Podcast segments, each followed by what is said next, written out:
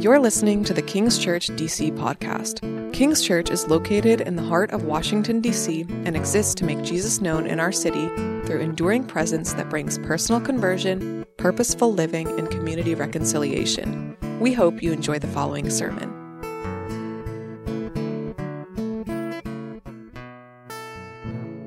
Good morning, everyone. Uh, my name is Wesley. I'm one of the pastors here at King's Church, and I'm delighted to be with you to continue part two of uh, this, this Acts chapter two Pentecost uh, sermon series we're doing here. This is kind of like mini series in the book of Acts. I feel like uh, there's so much to unpack in chapter two, and so we're breaking it up into different sections. Today, we're going to cover part two, which Heidi just read, which is verses 14 through 41. Now, before we get to this, I, I, mo- most people look at this text and they believe this is really the first sermon in the early church. You guys are probably wondering, why don't we do two minute sermons? Because uh, Heidi just read that in about two minutes. Uh, that'd be great, right? Uh, there's more to it, right? He, Luke's given us, uh, he's given us the, the core of the message here. Uh, but Peter gives up, gets up and he, he lifts his voice and he gives his first sermon of the church. Now, I'm going to show you something. Just a moment. Don't put it on the screen yet, Nick. I'm going to show you something that's really a rare gem. Okay. This is a rare, mint condition, one of a kind picture, the only one I might add, of when I preached my first sermon. All right, go ahead and put it up there. Gosh, there's a lot wrong with this, man. there's a lot wrong with this, okay? Uh, let's just start with uh, that that suit. um, man, I don't know what I was thinking. Uh, I look like I'm interviewing to, to be, uh, you know, a paper salesman at Dunder Mifflin right now. Um, it's about two sizes too big, number one. Uh, uh, I love my grandma to death, but I was too old for her to still be cutting my hair. Uh, that looks terrible as well. Uh, the only good thing about this picture is probably the Bible I was holding, because that Bible is probably my favorite Bible I ever had. Uh, a lot of good memories uh, preaching out of that that Bible. Now, there's only one copy of this sermon that I preached. Uh, it is on a CD because it's not on the internet. Uh, I've scrubbed it from existence, and so it is hidden in a safe in my house, and no one else can get there. So you'll never get to hear it. But what we're looking at today is really Peter's first sermon, and what we see. You can take that picture off the screen, by the way, Nick. Uh, what we're seeing is something radically different from what I did that day, uh, 15 years ago, and even what we're seeing today. Uh, you see, Peter gets up and he addresses this crowd, and there are no traditions. There are no people wearing suits uh, like we're doing today. There's no liturgy like creeds. There's no buildings. There's no Bibles, even. There's no bands, no banners, nothing with the letter B at all. the early church just gathered, and he proclaimed this one simple message that Jesus Christ was crucified and that he actually resurrected. And in fact, when you look at the book of Acts, this is, this is what galvanized the church. This central message that Jesus Christ really lived and he was crucified and he actually resurrected from the dead. And now 2000 years later, Washington DC in a room that is that is full today in churches across the world, we see this early movement birthed out of this upper room. Where a few hundred people, you see when Jesus was having his earthly ministry, thousands followed him. But when he went to the cross and was crucified, the, the masses scattered. And there's this core group of about 120 people, this small group of people, and they're up in this upper room and they're waiting for God to move in power. And he does. And was birthed out of this movement is why billions and billions of people today claim to know this Jesus. Because he actually lived, he was crucified, and he was resurrected. And what makes this so different? This wasn't the only movement in the day of Jesus Christ. There were other Messiah figures in his day. There were other people who claimed to be chosen by God, who claimed that they were going to save Israel. I'm just going to list a few for you today. Uh, there was Simon of Perea, who was a former slave of Herod. He rebelled and he was killed by the Romans. He had a short, uh, short claim to fame there. There was Athronges, who was a shepherd who turned into a rebel leader. There was Menahem ben, ben Judah, who allegedly was the son of Judea, uh, or excuse me, Judas of Galilee, and he partook in a revolution as well against the fortress of Masada. And then there was Simon Bar Kokhba. I don't even know if I said that right. Probably doesn't matter because nobody remembers them anyways. Uh, does anybody know any of these people I just listed? Okay, so we have no one who's a fan of the historian Josephus because there's very little written about these guys, right? You see, there's a difference. These men lived and they claimed to be something and they died and they were forgotten because what they claimed to be was not actually truth. But then we have Jesus. He comes on the scene. He lives. He dies. He is resurrected and he is exactly who he said he was. That's the difference. That's why this movement of Christianity took off. And then we see it right here at Pentecost. This, this first sermon is delivered in power, and Peter's proclaiming this message that makes Jesus stand out before the watching world. This message that makes this Christian faith so unique. And that is that Jesus Christ died and was actually resurrected from the dead. And so our main idea as we look at this sermon, there's so much we can uh, unpack from this text. And so we're going to try to do our best to, to get the meat of it out. The main idea is simply this that the gospel is the only hope for all people at all times. This message wasn't just the hope for those listening at Pentecost, but this is the message, the hope for all people at all times. And we're going to pack this through our outline today, looking at four ways that this kind of reveals itself in the, the text. Number one, we're going to see that the reason this is the best hope for all people at all times is because we have equal access to the Spirit. Anyone who believes in Jesus.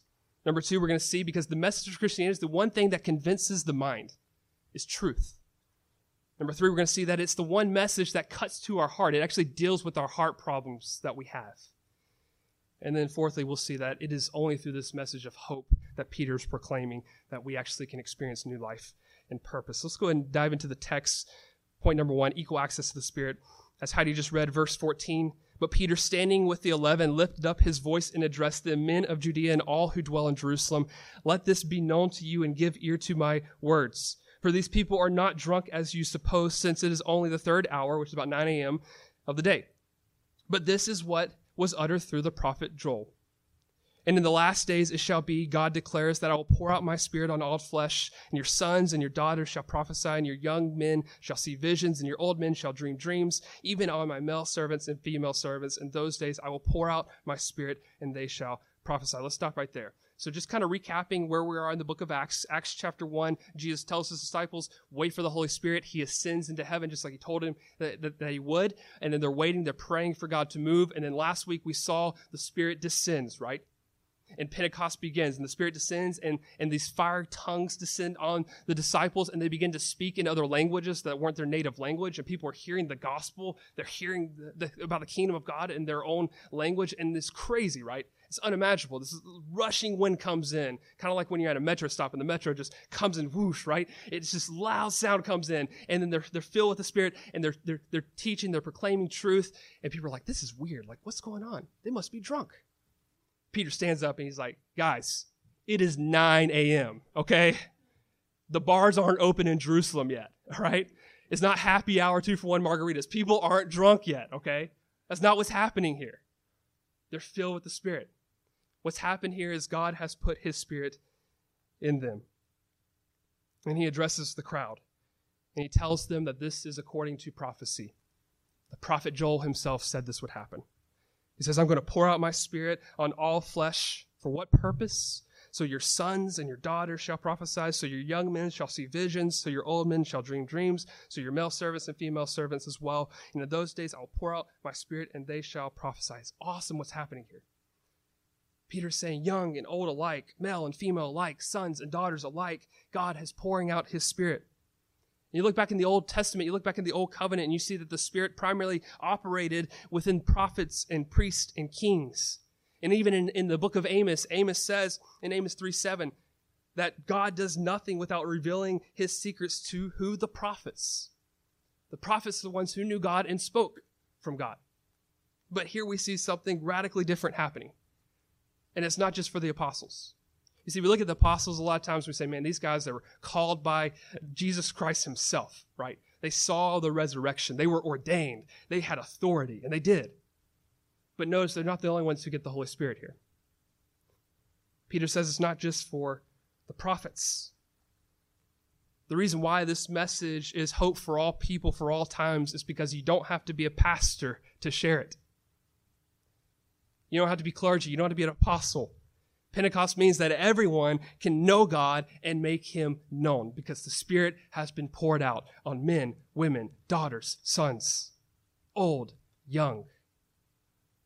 We can know God, all of us. He has revealed himself to us, and through his spirits, we now are like prophets. We can speak just like Peter does here, with boldness, with clarity, because the same Holy Spirit that Peter is referring to here, the same Holy Spirit that empowered Peter to stand up and raise his voice and speak, is the same Holy Spirit that lives in us. We have equal access to the same Spirit.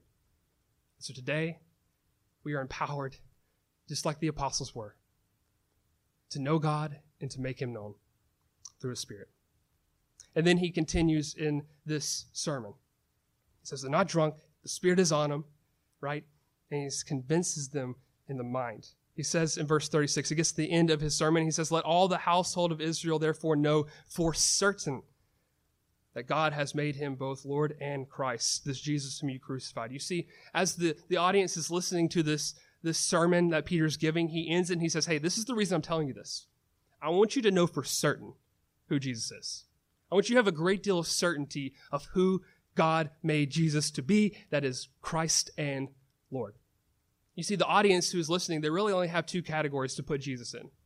In one sense, they can put him in the category with our, our dudes like Athronges and, and uh, uh, Ben Hammond and all these guys, Simon, all these guys who were these false uh, kind of prophets, false messiahs who came and, and they were disregarded, right?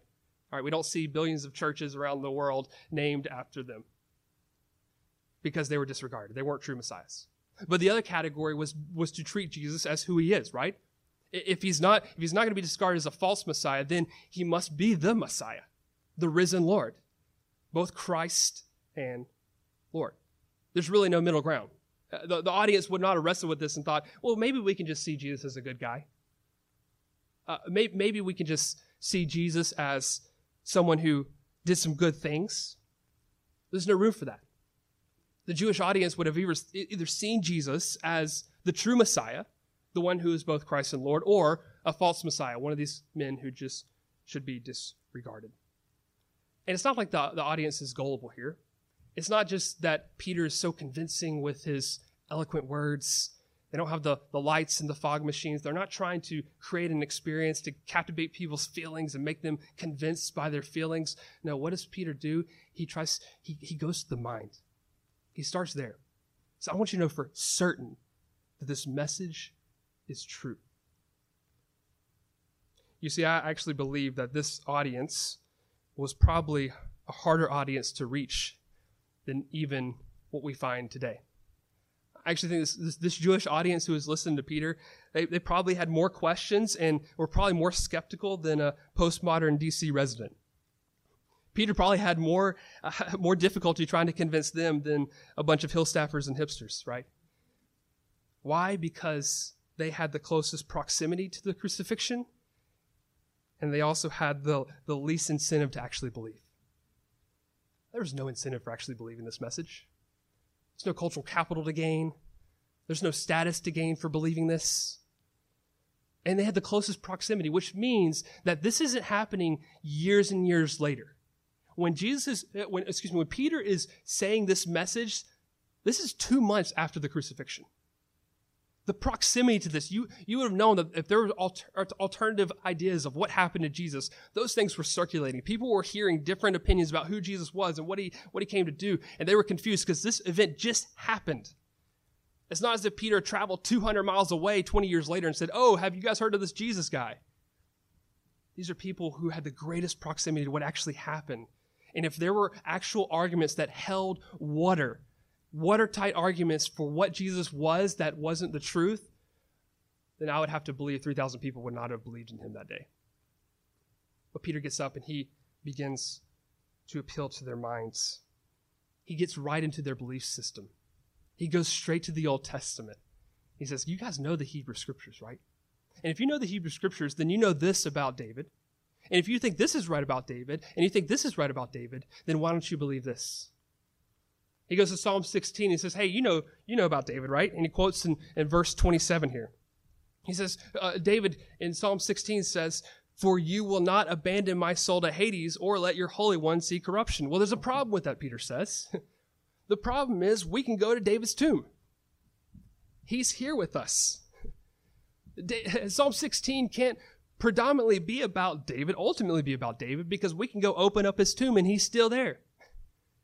So, what's he referring to? Well, he says in verse 30 David, therefore, being a prophet and knowing that God had sworn with an oath to him that he would set one of his descendants on his throne, he foresaw and spoke about the resurrection of Christ, that he was not abandoned to Hades, nor did his flesh see corruption. So, so Peter says, Hey, this is how we read this. we look back in the Psalms and we see that, that a lot of the things David wrote were actually things that he did in his life. But there were some things that David wrote that are left unfulfilled in him. There's some things that David wrote that are, that are not explained adequately or expounded upon adequately in his life. There are th- some things that David wrote that transcends him. He says, look, this isn't referring to David. It's referring to his descendant, the Messiah. And then he continues and he quotes Psalm 110. He says in verse 34, For David did not ascend into the heavens, but he himself says, The Lord said to my Lord, Sit at my right hand until I make your enemies your footstool he's referring to David here as the king, and he says David is referring to someone who says Lord. How can someone, how can another human be the Lord of the highest king in the land? Unless he's referring to something that transcends David. Someone who transcends David. And he says, Look, this is Jesus. He is the Lord. He is the one who is resurrected. He is the one who has not seen corruption. Who you can go today to two different sites in Israel, and I've been to both of them. People claim were most likely the burial site of Jesus, and guess what? He's not there. He's not there at either one. And you'll never find him at any of them. Because what Peter is referring to here is he looks in the Hebrew scriptures and says, hey, look, let's, let's reason on your own premise here. The scriptures themselves, the Old Testament testifies to who Jesus is, to the truth about who he is. And then he says it's not only that, but it's also the empirical evidence, the historical evidence. Verse 32 he was raised from the dead, Peter says. And we are all witnesses of this fact. So again, Peter, he's appealing to their minds. He, he appeals to their understanding of the Hebrew scriptures, and he says, Oh, by the way, not only do, do the Hebrew scriptures testify to who Jesus was, but but we've seen it. like we are eyewitness accounts of this. Everything Jesus said came true. Exactly who he, he said he was was the truth. We have seen it, we've testified to it. Now, this is important for us because the reason Christianity is the only hope for all people at all times is because it's truth. We're not just saying that it's a feeling or an experience that can't be explained. There's an explanation. It's truth. It's, it's, it's written into history. There's empirical evidence. There's data that the scriptures testify to who Jesus is. Christianity does not say that the mind doesn't matter. In fact, it says that we should think. We should think deeply about this. Because the message of Christianity just isn't about how we can be happy. It's saying that there is something that has actually happened in history, and we have to deal with that. We have to reason with that. We have to think about what that looks like. And it is only the message of Christianity that can convince our minds because it's true. And Peter builds this case and he continues. He says, not only in the mind that we can be convinced that this is truth, because of who Jesus was, what he did, and we are eyewitnesses of that, but also it cuts to our heart. Look at verse 37. He says, Now, when they heard that they were cut to the, they were cut to the heart, and said to Peter and the rest of the apostles, Brothers, what shall we do? Now, this term cut to the heart literally means to be stabbed or pierced. It's painful, right? What is he referring to? What is he talking about when they, he says they are cut to the heart? Well, let's go back to the beginning of his sermon in verse 22 and 23. In verse 22, again, he addresses these men of Israel and he says, Look, hey, Jesus, he was a real person. He lived, he performed these miracles. And guess what? He says, This Jesus, in verse 23, delivered up according to the definite plan and foreknowledge of God, you crucified and killed by the hands of lawless men. Now, that's not a very politically correct statement, right? Uh, Peter could get in some, some heat for this one, right? He gets up and he says, I got a sermon for you guys. They're like, Well, what is it, bro? He says, uh, You killed Jesus as part of God's plan. Deal with it. right? That's how he opens his sermon. Said, Peter, you need to tone down, man. If you wrote that on Twitter, you would definitely have some uh, some trolls trying to cancel you on that one, man. That's like that's harsh. What is he saying here? He's saying, well, this happened as part of God's plan. This happened according to his foreknowledge. Now, when you think of the word foreknowledge, you're like, that's a weird term. And, and sometimes maybe we, we get confused and we think foreknowledge is like kind of like back to the future, like the DeLorean time machine. You know, you can go into places and change history. Is that what God's doing? Is he kind of like he's seeing in the corridors of time, he's saying, oh man, I got to go change that. Like that's going to happen. That's not, that's not what it's referring to here.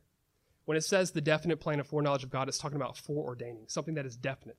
God, God had a plan before the creation of the world, and this plan was foreordained in God. He, he knew what was happening. He had this plan. It was definite. But notice what he says in that same breath. Now, that, that's encouraging for us because that reminds us that the death of Jesus was by no accident. Right? It wasn't as if God just looked into the future and says, "Man, I don't know what to do with humanity. Jesus, you give it a try." Like that's not what that's not what he did, right? Uh, this was the plan before creation that Jesus would die on the cross for our sins. But in the same breath, he also says, "Guess what? You killed him. You killed him. It was according to God's plan, but also you killed him." There's this tension here, right? There's this tension between a sovereign God who had a plan before the foundations of the world and also human responsibility. Now, there's accountability for our actions here. We don't believe in fatalism, that our actions and, our, and they don't matter, right? They do matter. What we do and what we say and, and, and how we live our life matters to God. And there's this tension point. And in this mystery that is profound, and I don't have enough time to really talk about this in full depth, but in this profound mystery between God's sovereignty and human responsibility, you see what it means to be cut to the heart. Because Peter's not just saying to the individuals who yelled, Crucify him, that you killed him. He's saying we have a universal problem, that all of us are the reason Jesus went to the cross. You got to notice something. The, the audience that, Jesus, or that Peter's talking to most likely the majority of those people were not the ones yelling crucify eight weeks before this. I mean, these people came from all over the world to these festivals. How can he tell them that they killed him? Well, he's also pointing the finger on himself. Because in Luke 22, Peter, many of you may know this story, in Luke 22, Peter is with Jesus and Jesus says, Hey, you're going to deny me? Peter's like, No, never, never deny you. And guess what he does? uh, the guy comes to him and says, "Hey, weren't you one of the, the, the men who was with Jesus when he was arrested?" No, no, no. I don't I don't know this Jesus you're talking about. Not not once, but three times. He lies, bold faced lies to save his own skin. And I'm sure at that moment Peter felt guilty. I'm sure at that moment he felt bad about what he did. I mean, he just broke one of the Ten Commandments. He knows he did wrong. But the text says later on, just right later on, that there was a moment, maybe Jesus was going from one room to the next in his trial, that he locked eyes with Peter. And it says, in that moment when he locked eyes with Peter, Peter was cut to the heart. He went out weeping bitterly. Why? Because at that moment, sin was not abstract anymore, it was personal. You see, when he tells the audience here, you're the ones who crucified him, what he's talking about here is that our sin is not something abstract, it's something personal. We're, not just those who break rules, we're those who break God's heart. See, that changes things, right? If it's just about breaking rules, then we think, oh, God, he, he's this lawgiver and, and he's going to punish us or he's going to come down on us hard. But man, it, it takes it to a different level. And we think, no, it's just not just breaking rules, it's breaking his heart. The one who gave it all for us. And, and the beauty here is that when we look to the cross, we see God's definite plan. We see that Jesus went to the cross in God's timing and in his sovereignty because he didn't want to let us go. Because in his definite plan, he loved us so much that he was willing to lay down his life for us. But in the same breath, what held Jesus on the cross? It wasn't those nails, it was our sin. And when we wrestle with that, when we begin to realize that, man, I was in the audience yelling, Crucify him, but I've turned away from him. We all have. We've all fallen short. When we realize that, it cuts to our heart. It really gets to the bottom of what our, our real need is as human beings. But at the same time, we look at the cross and we see that Jesus was on that cross. And what kept him on the cross was not just our sin, but his love for us. That his love meets us in our need.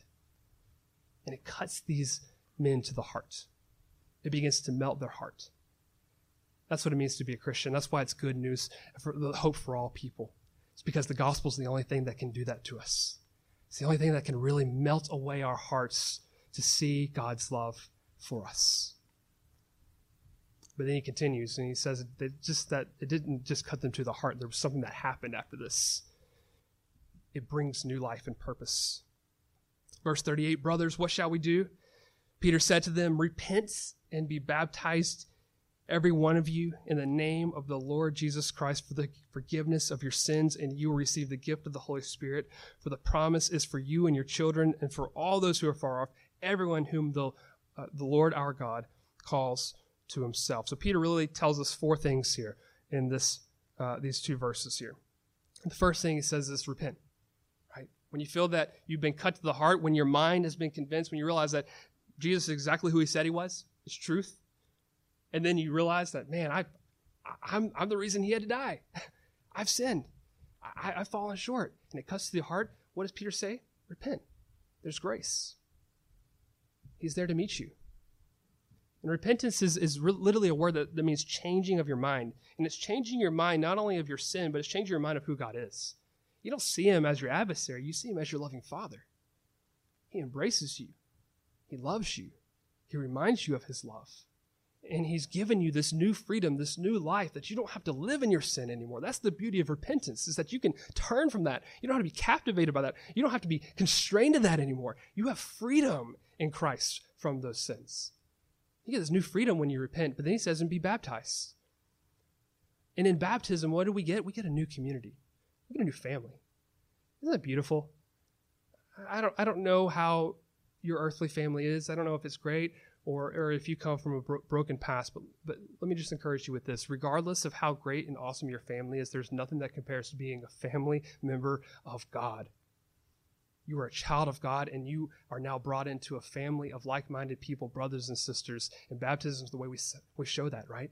He says you get this new freedom through repentance, to the grace of our Lord Jesus Christ. It's new life in Christ, and you get a new life too with a new family. Isn't that great?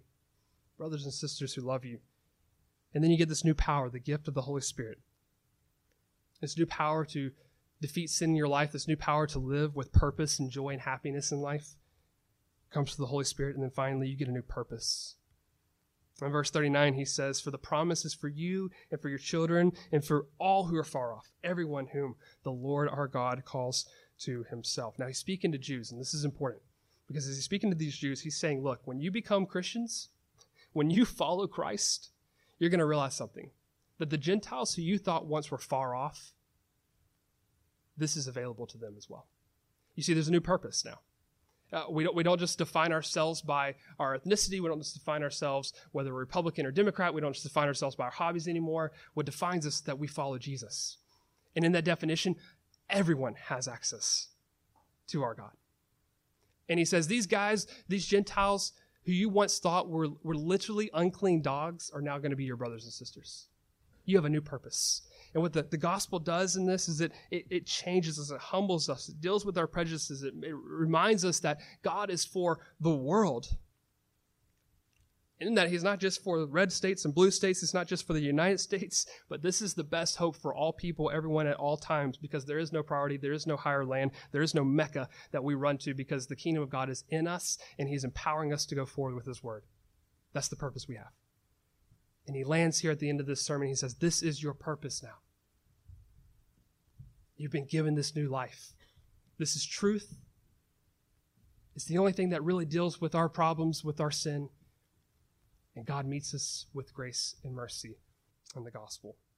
Now, just as we close for a moment, I have three things I think practically we can take away from this. Three things that I want you to, to practically think about applying to your life as you think about how can I how can I follow in the footsteps of Peter? How can I, how can we follow in the footsteps of the early church?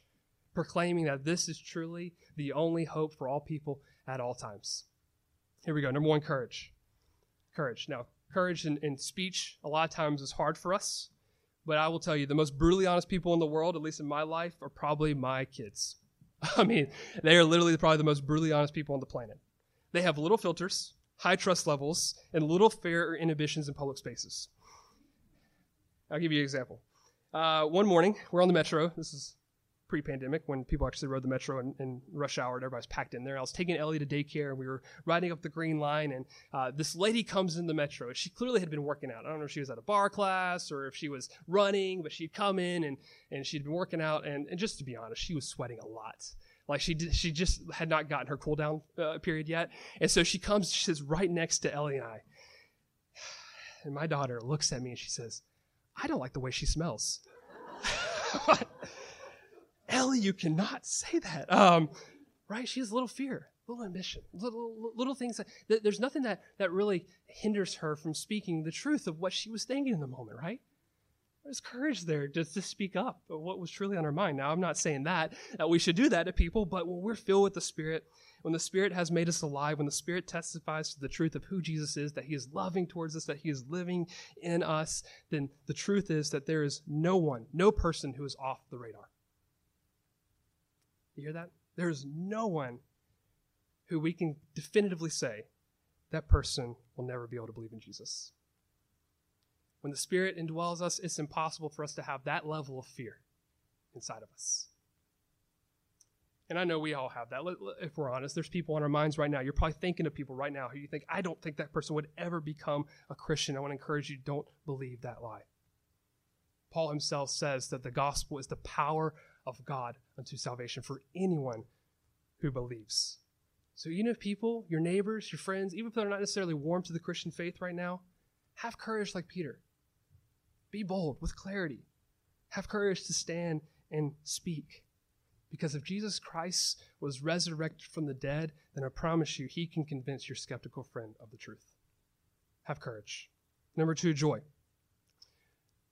Having hope and knowing that this hope, this message that Pentecost is the hope for all people at all times, brings great joy to our lives. When I was uh, in college, or right about graduating college, I went on a little celebration trip on the 4th of July with some friends, and we went to the Cheesecake Factory because that was a big deal where I grew up, right? There was not a lot of restaurants. So, Cheesecake Factory was like big time. Uh, and you get cheesecake. So it's the best of both worlds. You get great food and cheesecake all in one.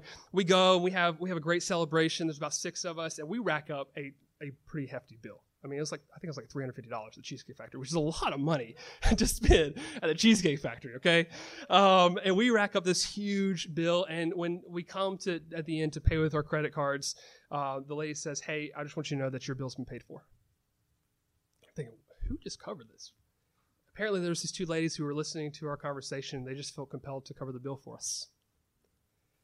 And I walked away from there filled with so much joy and gratitude. I mean, I, I, I got that story somehow in every single sentence the next week because I was so happy for what happened that I didn't have to spend that kind of money at the Cheesecake Factory, that someone did that. Like, there's just gratitude and joy in my life that that debt was canceled. I mean, I just, I, I wanted to do everything I could. So I'd go to Starbucks and I was like, I'm going to pay it forward today. Why? Because someone paid $350 at the Cheesecake Factory for me, right? Like, this is nothing compared to that. So much joy, so much gratitude in my heart. But the fact is, if Jesus Christ is truly the risen Savior and we have this hope within us, then we live forgiven lives, which means He has entered our lives and He has canceled our debt. And it is way better than $350 at the Cheesecake Factory. It's way better than that.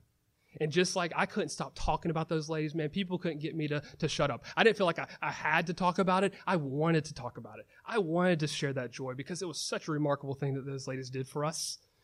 In the same way, when we really believe and understand this hope of this message, we really believe of the gratitude and joy we have because of what Jesus Christ has done for us, in the same way, we should speak with great joy.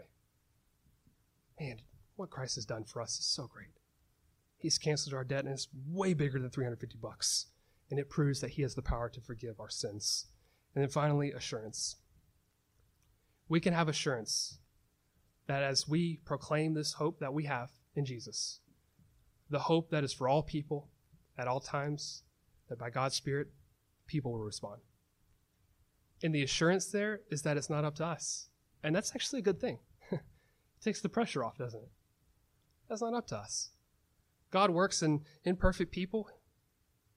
He works beautifully through misfits, failures, and outcasts. I mean, he's using Peter. Peter had so many problems. I mean, we could preach a sermon just on the problems of Peter. And yet, 3,000 men, 3,000, 3,000 people repent and believe in Jesus. He uses misfits, he uses failures, he uses outcasts, he uses people beautifully in a community just like King's Church. People who, who perhaps don't feel like they measure up. People who perhaps feel like they're on the outside and not on the inside of this life. People perhaps who feel like, and you know what I'm talking about here, you were not going to be the first person picked on the kickball team in school, right? I mean, if you feel like you fit any of those categories, God can use you just like he used Peter to rewrite history. And the assurance here is that it's not in our own power, it's not in our own selves that he does this, but by his Spirit. He works in us, And the encouragement for us is just like at Pentecost, people will respond. Have faith in Jesus today. Put your hope in Him because the gospel message is the only hope for all people at all times. It's the only hope that can actually convince the mind of truth. It's the only hope that cuts to the heart of who we are. And it's the only hope that brings true life and purpose.